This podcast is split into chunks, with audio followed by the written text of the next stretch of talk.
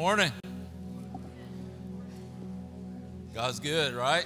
It's good to see you, man. I'm excited about this morning. Um, just excited about what God's doing. And uh, today, um, we're, we're going to continue looking at um, really what God's called us to. And, and it all ties back into the vision we've been talking about the last couple of weeks. Not our vision, but God's vision for His church, the Big C Church.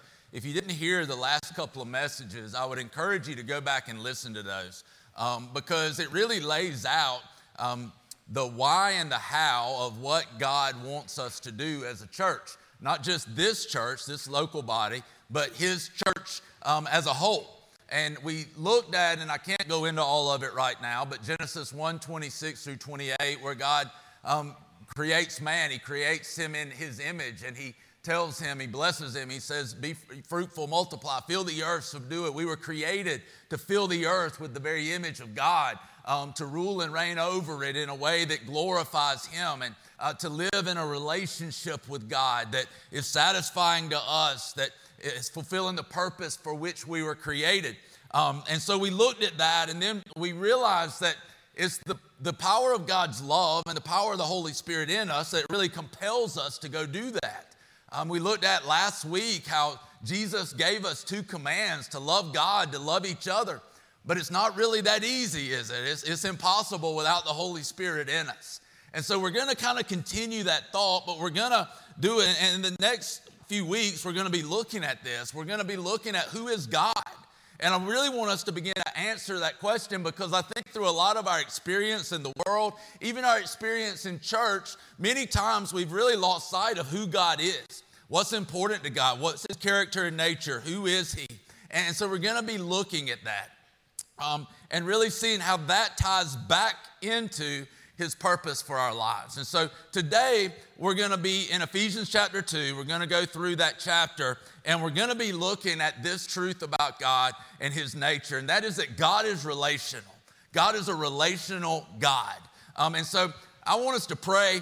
We're going to jump into this message and we're going to see what the Lord has for us. Father, we thank you that you're here. Holy Spirit, that you are here right now.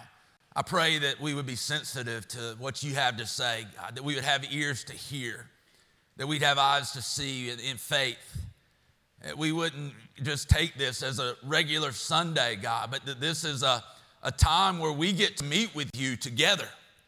God, so we thank you for that. Would you work in us, God? Do in us what we can't do, God. Change our hearts. Right now, Lord, we stand in the name of Christ. We are gathered in the name of Jesus. We're gathered, God, because of Him because of what you've done. And so, Lord, we, we thank you for that. Help us to see it more clearly. God, let your, your spirit open our eyes today to see more clearly who you are. In Christ's name, amen. Amen. All right, so a little moment of honesty. We often begin with a moment of honesty here before the message just to get your hearts right. Um, and, and so here's a question for you how many of you would be willing to admit you're moody? Any moody people here today? Yeah. It's, it's kind of funny. People have been pretty honest about that. Um, and I would admit that I'm moody. How many of you are like the calm in the storm? You never change. You're just unchanged. You kind of just always are the same. Well, some of us wish you would change, like at least have some highs and lows, right? Um, but anyway, I'm kind of that way. I'm kind of that emotional person, like on a scale of one to 10, of emotion being a one and logic being a 10, I'm like a two. And so everything I think or feel is pretty much on my sleeve. Like I, I can't, I can't fake it. I can't hide it. So my wife, um, God bless her, right? Um, a lot of jewels in her crown when she gets to heaven because she has had to live with me and, this moodiness, right? It's gotten a little better over the years. God's working in me. And for those of you who know me, you know my imperfections. Just think about what I'd be like without Jesus, right? And so that's kind of scary.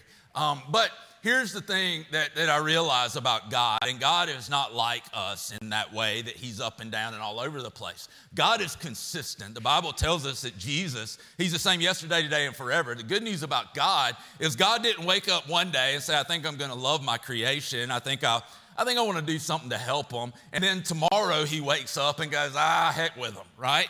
God doesn't do that. What we see about God is consistent. So as we look at who God is, we know that this is consistent with God.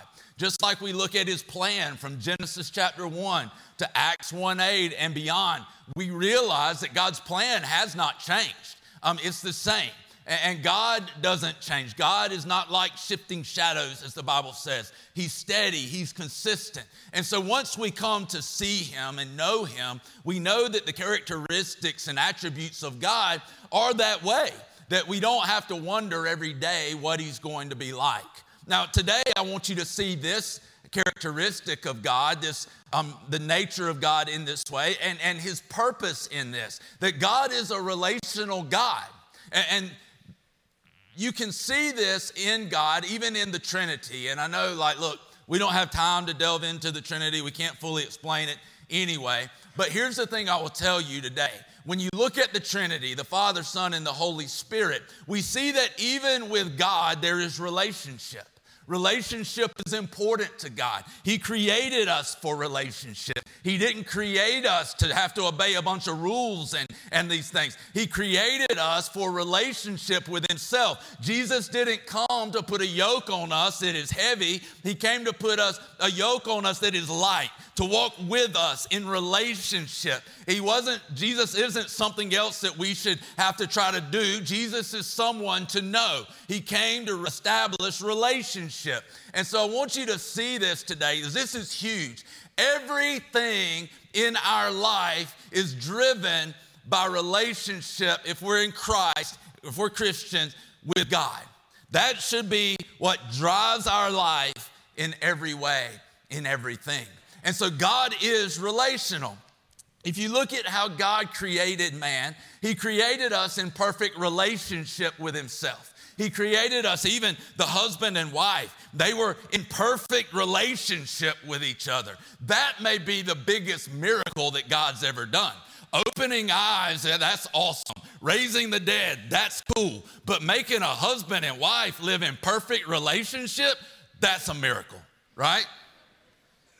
And we see that, like he created, and it was that way.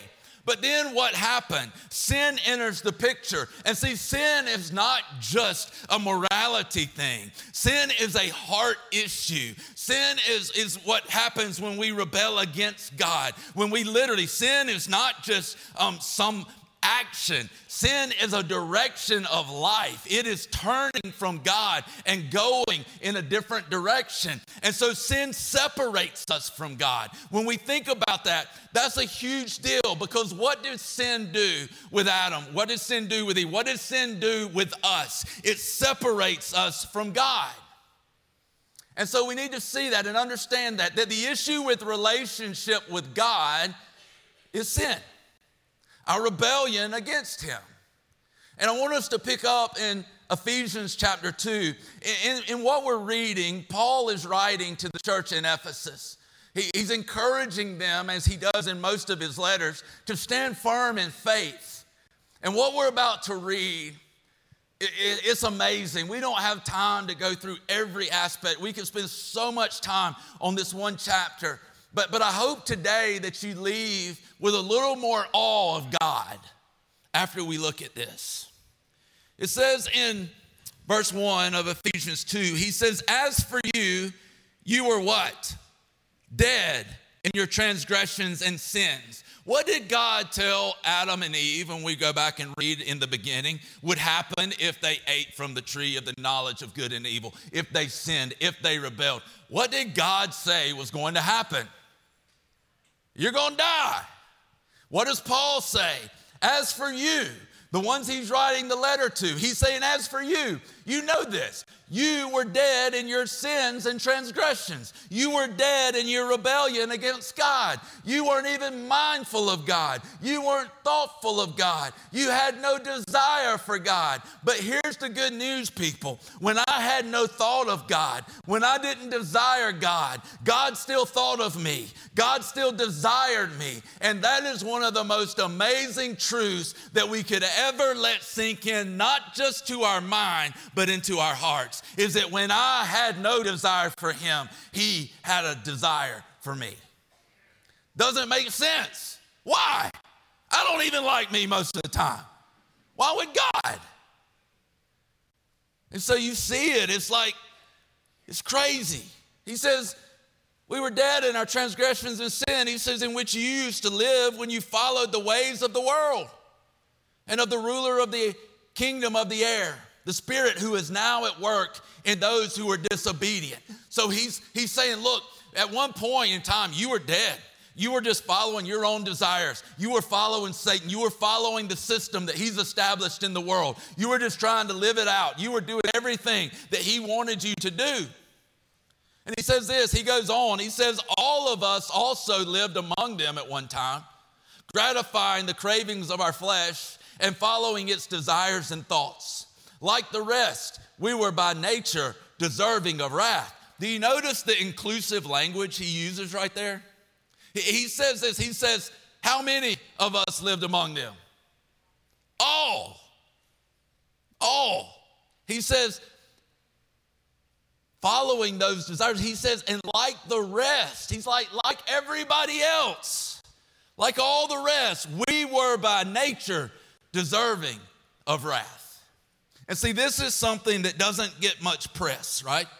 It doesn't get talked about as much because it doesn't feel good. But even if we're honest in our own conscience, we know, we know that we do not deserve to be with God, don't we?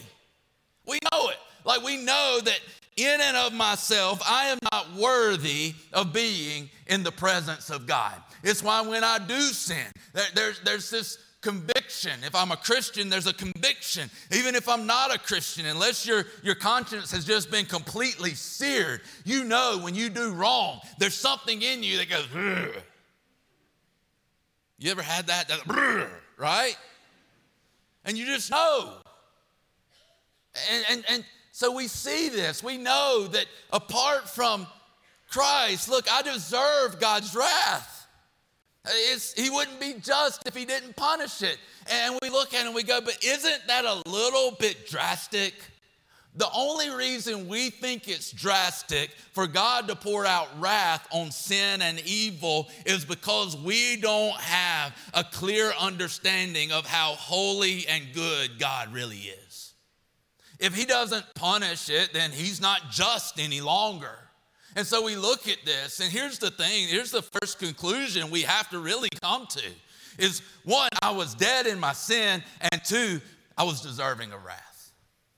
That's what was due to me. That's what was due to me. And here's the thing, guys, after today, I hope you'll be glad, like, for these buts in the Bible. Because there are these buts in the Bible that signal a transition. And if it were not for these transitions in the Bible, we would be hopeless. But I, but I want you to see this, guys.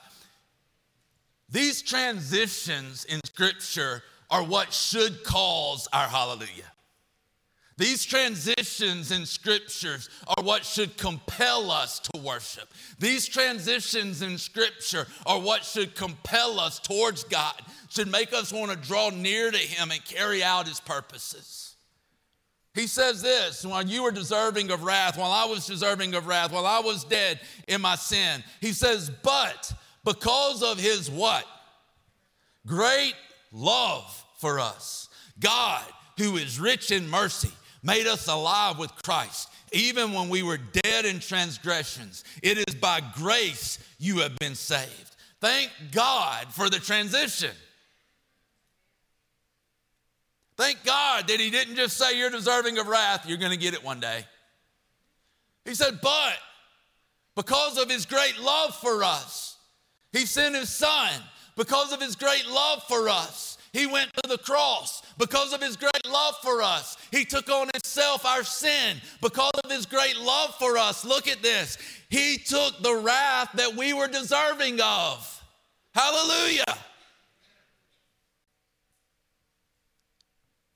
We see that. He says, and it's by grace you've been saved. Listen to what he goes on and says. And he, he by grace you've been saved. And God raised us up, how? With Christ and seated us where? With him in the heavenly realms in Christ Jesus. So we've been made alive in verse 5 with Christ, even when we were dead in transgressions. It's by grace that we've been saved. We've been raised up with Christ and seated with Him in the heavenly realms in Christ Jesus, in order to show that in the coming ages He might show the incomparable riches of His grace expressed in His kindness to us in Christ Jesus. Notice also now, guys, listen, the inclusive language in that, the, the unifying language in that. He says, listen, yes, all of us were dead. All of us were deserving of wrath. But now all of us who've been made right with Christ by faith, not by works, by faith through God's grace, through his unmerited love, his unmerited favor. But it's bigger than that. It's God doing for us and in us what we cannot do for ourselves and in ourselves and then through ourselves. He's saying, because God's grace has been poured out on you, because now you've been made right with God through faith. He's saying, listen, the whole ball game has changed. Now, instead of just being included with all of those who are deserving of wrath, who were dead in sin, now you've been made one with Christ. You've been raised up with Christ. You've been made alive with Christ. And now you've been seated with Christ in heaven. You've been made one. What's he showing us? That now, through faith in Jesus and the power of God's grace in our life, we have come back to a right standing with God, a relationship with Him that is not based on my merit, but is based on what Jesus has done. By faith. See, the key to it is the key to it is that I see this. Not only do I see this, I, I experience this. I experience the grace of God. I experience the love of God. I experience the Spirit of God being poured out into my life. And my life is then lived out of my experiential knowledge of God's truth in my life. So that my whole focus changes.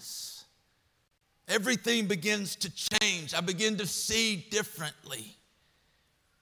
He tells us again, it's for it is by grace you have been saved through faith, and this is not from yourself. It is the gift of God, not by works, so that no one can boast. He's telling us, look again, don't forget it's grace that saved you. Don't forget this came by faith. And don't forget that even your faith is the outworking of the Holy Spirit as God sent Him to bring you to Himself. That's amazing. That when we were dead, helpless, God sent His Spirit to bring us back to Him. That's the source of life. That's the source of our hallelujah. That's the source of our praise. That's the source of what compels us to keep going forward, to keep stepping, to keep moving with God. Verse 10 For we are God's handiwork. In other words, he's saying, Look, God's grace in you, Him doing in you and through you what you cannot do for yourself, has made you His handiwork. He has made you to be this. He said, created again in Christ Jesus to do good works, which God prepared in advance for us to do. The word handiwork is, is a word, I believe it's pronounced poiema. Um, nobody else knows either, so let's just go with it. But it's, it's the word that we would derive our word poem. It means like a, a work of art. I've heard someone in the past, I can't remember who, said, it's like God is saying, You're my masterpiece. Is that crazy or what? Do you feel like a masterpiece? I don't. I, I, don't know that I look in the mirror very often and go, You're a masterpiece. I know I, I got a haircut on Friday. I think it was Friday, days run together. I got a haircut on Friday and, and I saw my wife and she goes, I like your haircut. It makes your face look thin.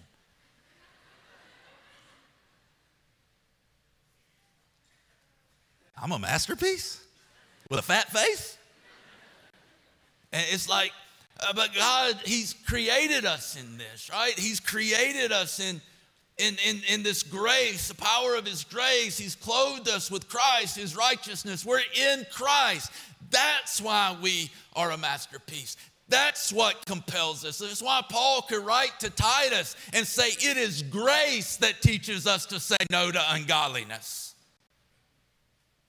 It is grace. It is God in you. It is God working in you and through you in this reestablished relationship that teaches us to walk in Christ, to walk in the Spirit. And then God produces the fruit of the Spirit. You remember us talking about that last week. That God produces that in us the love and joy and peace and patience. What do we do? We live our lives walking with Christ. We, we, we don't we don't just throw away the privilege that we now have of coming boldly before His throne of grace. We take advantage of it and we come in and we enjoy a reconciled relationship with God. And so we see in verses 1 through 10, God is telling us, He's saying, look, through Paul, as Paul's writing this, He's saying that relationship that was broken by sin, listen, it has been reestablished. How was it established? Jesus went to the cross took the wrath that you were deserving of. The righteous one became unrighteous so you could become the righteousness of God. Listen, don't forget this, is what he's telling us that this is what God has done. And out of that should spring a hallelujah. And not just a hallelujah on Sunday morning when we're singing a song that says hallelujah, but a life that lives out a hallelujah. Because even when all hell is breaking loose in my life, I remember what Jesus has done. And even in the midst of the storm, I can sing out a hallelujah. And sometimes I don't feel like saying hallelujah. Sometimes I feel like choking the life out of somebody. But you know what? There's something in me that even if I lose it for a second,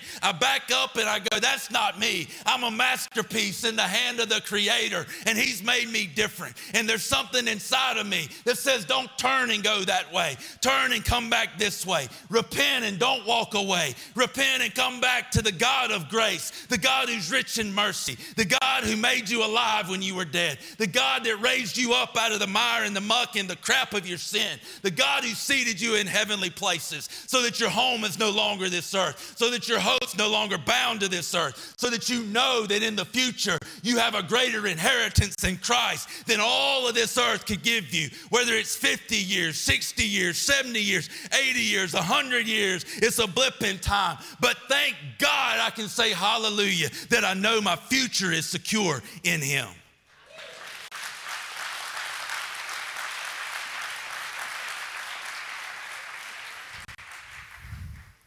So God has reestablished this relationship.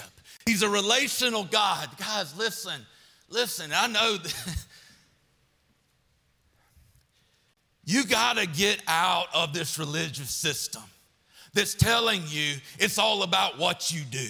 It's not so much about what you do as much as it is about a relationship with God. If you'll focus on the relationship with God, God will change what you do.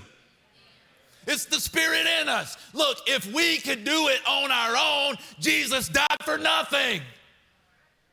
We sing a song, it says, All I did was worship, all I did was bow down when we see what God's done, how can I not live for that God? It's why Paul said, in light of the gospel, he says, offer your lives as living sacrifices. He says, This is your reasonable act of worship or your reasonable act of service. He says this because, in light of what God has done through Christ, it is reasonable that I would live my life for Him.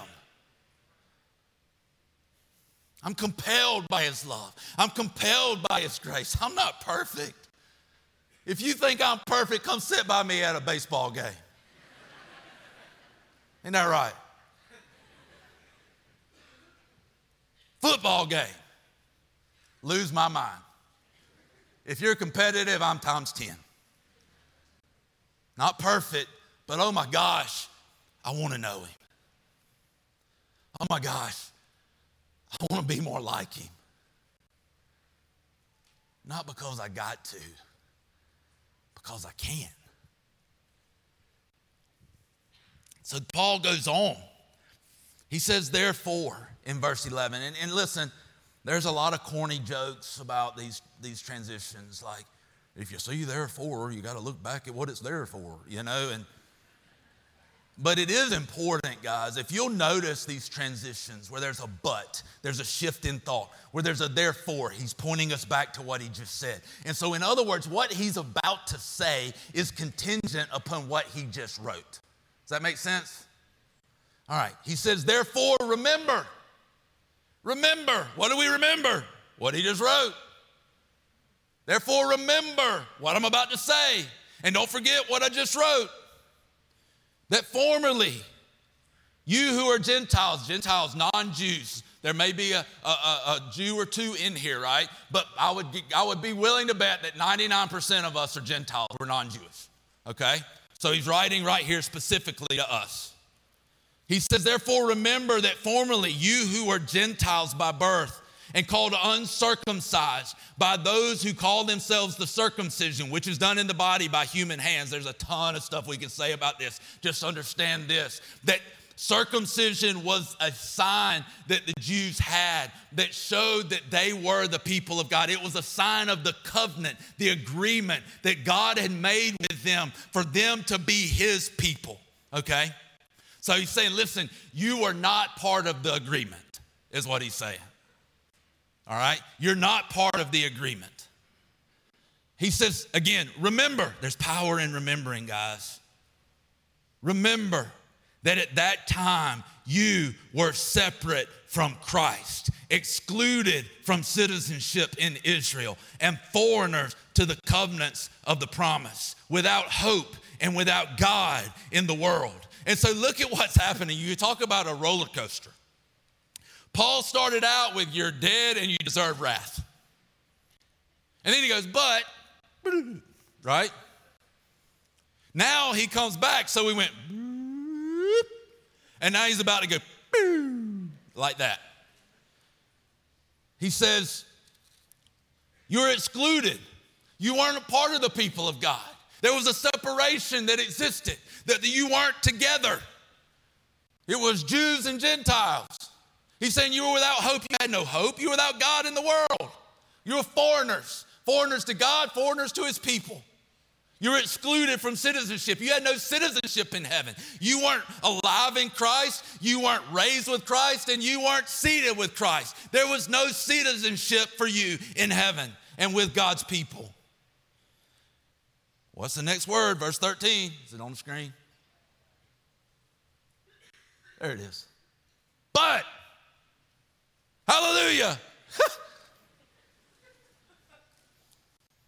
but now in Christ Jesus, you who were once far away have been brought near by the blood of Christ. So now look what he's doing. He's telling us, he's saying, look, you were alienated from God, but Jesus made this right. Now he's saying, You were alienated from God's people. There was a division that existed between you and God's people.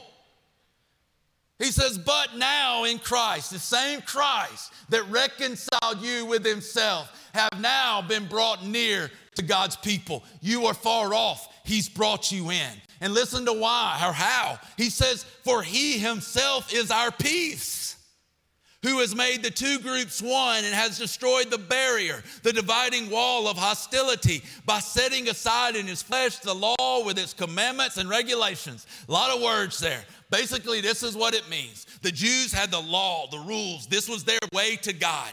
The, the, the, uh, they had a covenant. If you keep these laws and these rules, then you'll be my people. You'll be a treasured possession. I'll be your God. The Jews or the Gentiles didn't have this, they were without that. He's saying, listen, all of this separated you, but Jesus came. And whether he came to those with a law that they couldn't fulfill, or whether he came to people who were ignorant of the law that they couldn't fulfill, he came to abolish the law by living it out in himself, taking the wrath that both of y'all deserve because neither one of you are good enough. And now he's torn down this wall that existed between you and you. And now y'all can be at peace because you've been made at peace with God. And he's torn down this wall that existed between y'all so y'all be friends and fulfill my purpose. That word for peace, it, it means unity. It means an absence of strife. The church needs to recover that. The church needs to recover it. We won't do it without God working in our hearts. He said he did it by setting aside the law in his flesh. What did he do? He fulfilled the law. He came and fulfilled the law and its, its demands and the commandments because we couldn't. And listen, he says his purpose was to create in himself one new humanity out of the two, thus making peace. One people. What did we talk about the last couple of weeks? That God's purpose in renewing the face of the earth, filling the earth with his glory, filling the earth with people who would rule and reign in, in, in, a way that is honoring and glorifying to him, people in a relationship with him. Listen to what he's saying here. He was creating in himself one people. One. Why? Because that's the only way we can fulfill the purpose he has for us. So he was creating in himself one people and in one body to reconcile both of them to God through the cross, by which he put to death their hostility. He came and preached peace to you who were far away, us, and peace to those who were near, Jews. For through him we both have what? Access to the Father by one Spirit. There's our unity, people. Unified in Christ, unified in the gospel. Man, one of the things that really has spoken to my heart, guys, is this where it says that he has destroyed the barrier, the dividing wall of hostility. And, when I look at this, it's amazing. When I think about this, it's incredible. Because what Paul is writing is he's saying, look, in Jesus, he has torn down everything that used to separate you. Paul writes elsewhere, you know, that in Christ there's neither Jew nor Greek, male nor female, slave or free. He's saying in Christ you are all one. You're all one body. There is nothing to divide. So here's the question, church why are we still so divided? Because we've lost our way. The very body Listen, what is a body? If you look at me, what is it? It is a tangible representation of my being. What is the church for Jesus? What is the church for the Father? What is the church who is filled with the Spirit of God? It is to be the tangible representation of God on earth. What are we doing? How come the church is still the most segregated place on the face of the planet? You know why? Sin. You know why? Because we can't get over ourselves.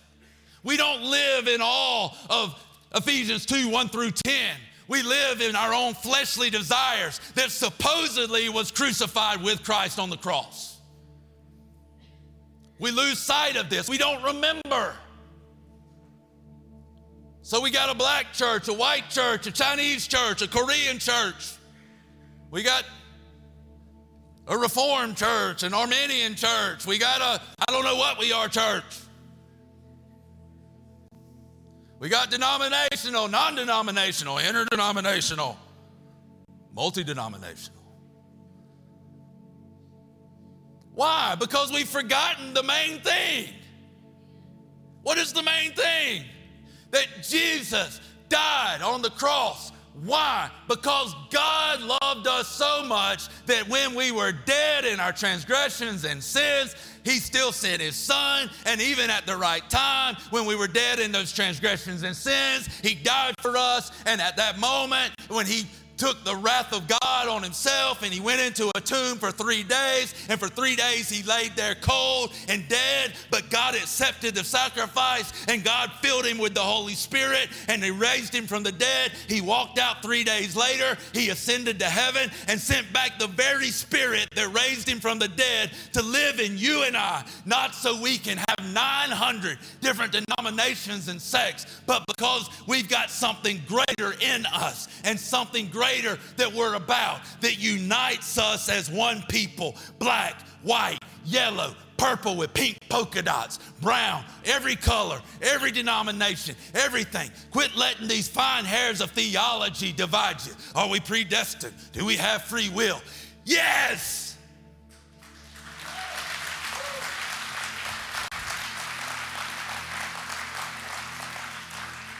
Y'all, look, look, look. I'm not saying those things aren't important, but what I am telling you is this. The most important thing is I am reconciled with God through Christ. And because of that, I can lay aside my stupid differences. And even people that I don't really like, I can still love them in Christ. There's people I don't like. Some of y'all, I don't like you. I'm just kidding. Kind of. But there's something that's bigger, guys. Something that makes us want to get it right between us. That something bigger is Christ, it's the Spirit in us. And see, here's something else, y'all, that, and I'm going to end with this, but I take a lot of crap about like not giving a practical application. Everybody wants something to do. See, what I'm trying to do is give you somebody to know. And we got to read our Bible, absolutely. And you need to get with somebody that can help you read it, that can help you understand it. But don't forget, at the end of the day, the Holy Spirit is your teacher. And here's the thing here's where it all begins, y'all. This is where it all begins. It begins with a hunger in my heart. Not a hunger that I just went, I want to be hungry for God. But a hunger that's put there by God. My little goblet shook then, didn't it? My son gives me a hard time about that. He saw me in a meeting one day. He texted me, he said, Your face looks fat. I texted him back, I said, You're ugly. I said, I can lose weight. You can't do anything about ugly. I think that's what the young folks call flaming. So, anyway, it starts with a desire. But where does the desire come from? It comes from God. See, here's the thing if I could reach up to heaven and grab it and put it in you, I would. If I could reach up to heaven and grab it and put it in me, I would. But I can't. You know who puts it there? God. You know what I can do? I can say, in light of what God's done for me, I'm going to press in. And this is what I know in Luke chapter 11, the Bible tells us this that the one who asks receives, the one who seeks, he's going to find, and the one who knocks, the door is going to be open. And if I recall it correctly, that is a promise of God. If I recall correctly, God is faithful to fulfill every promise. If I recall correctly, in Matthew chapter 5, Jesus says that if we'll hunger and thirst for righteousness, we'll be filled. So if I'll humble myself and say, God, I can't do this, but you can. God and everything in the earth. I know there's times I get distracted, but God, I want more of you. And see, I can't make that happen in you. I can't make that happen in me, but I can see the truth of God's word and I can begin to press in and I can pray for you and you can pray for me and we can go to bat together, striving as one person, striving as one church, striving together and saying, not even the gates of hell are going to stop his church. Why is he not? Because greater is he in me than he who's in the world. I'm not backing down because I've got the sword of the Spirit and I'm going to battle and I'm going to fight and no one's going to stop my God. And I'm going to pray for, for, for him. I'm going to pray for her. I'm going to pray for me. God, stir up something in me that's bigger. Help me to see, God, the eternity that's before me and help me live not with this temporary mindset, but with a mindset of eternity in my heart.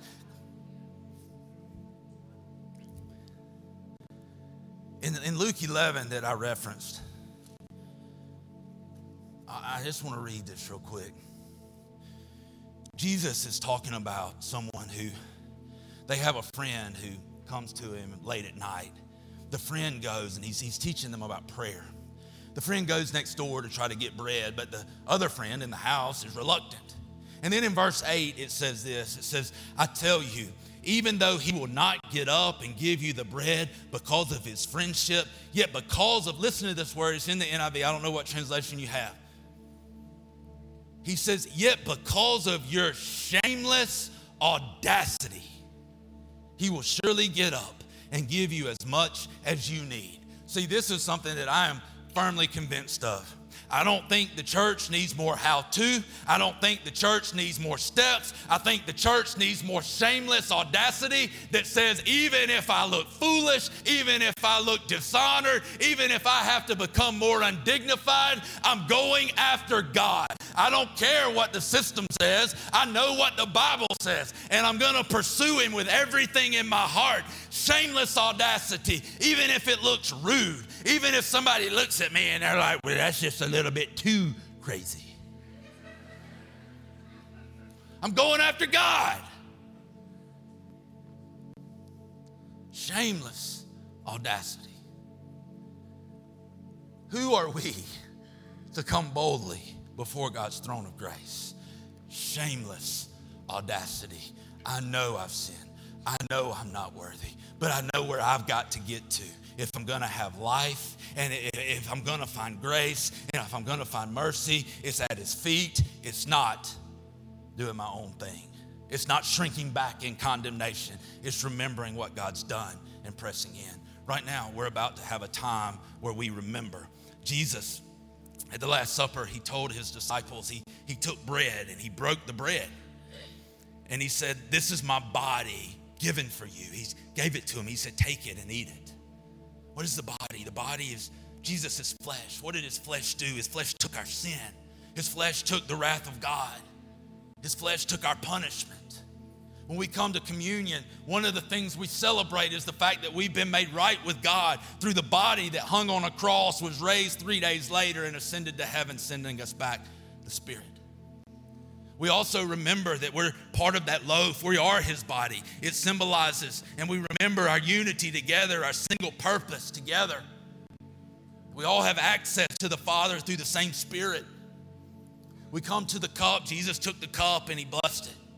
He said, This is the cup of the new covenant poured out for you and for many. He said, This is the blood of the new covenant. What was that meaning? He means this is the final sacrifice that's going to be made. You've lived in this religion that's had all of these sacrifices. He said, But I am the Lamb of God who's come to take away the sin of the world. And the final sacrifice is going to be made on the cross.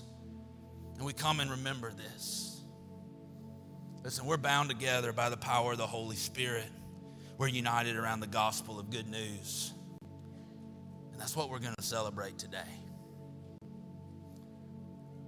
Before we do, listen, I want to ask you this, and I just,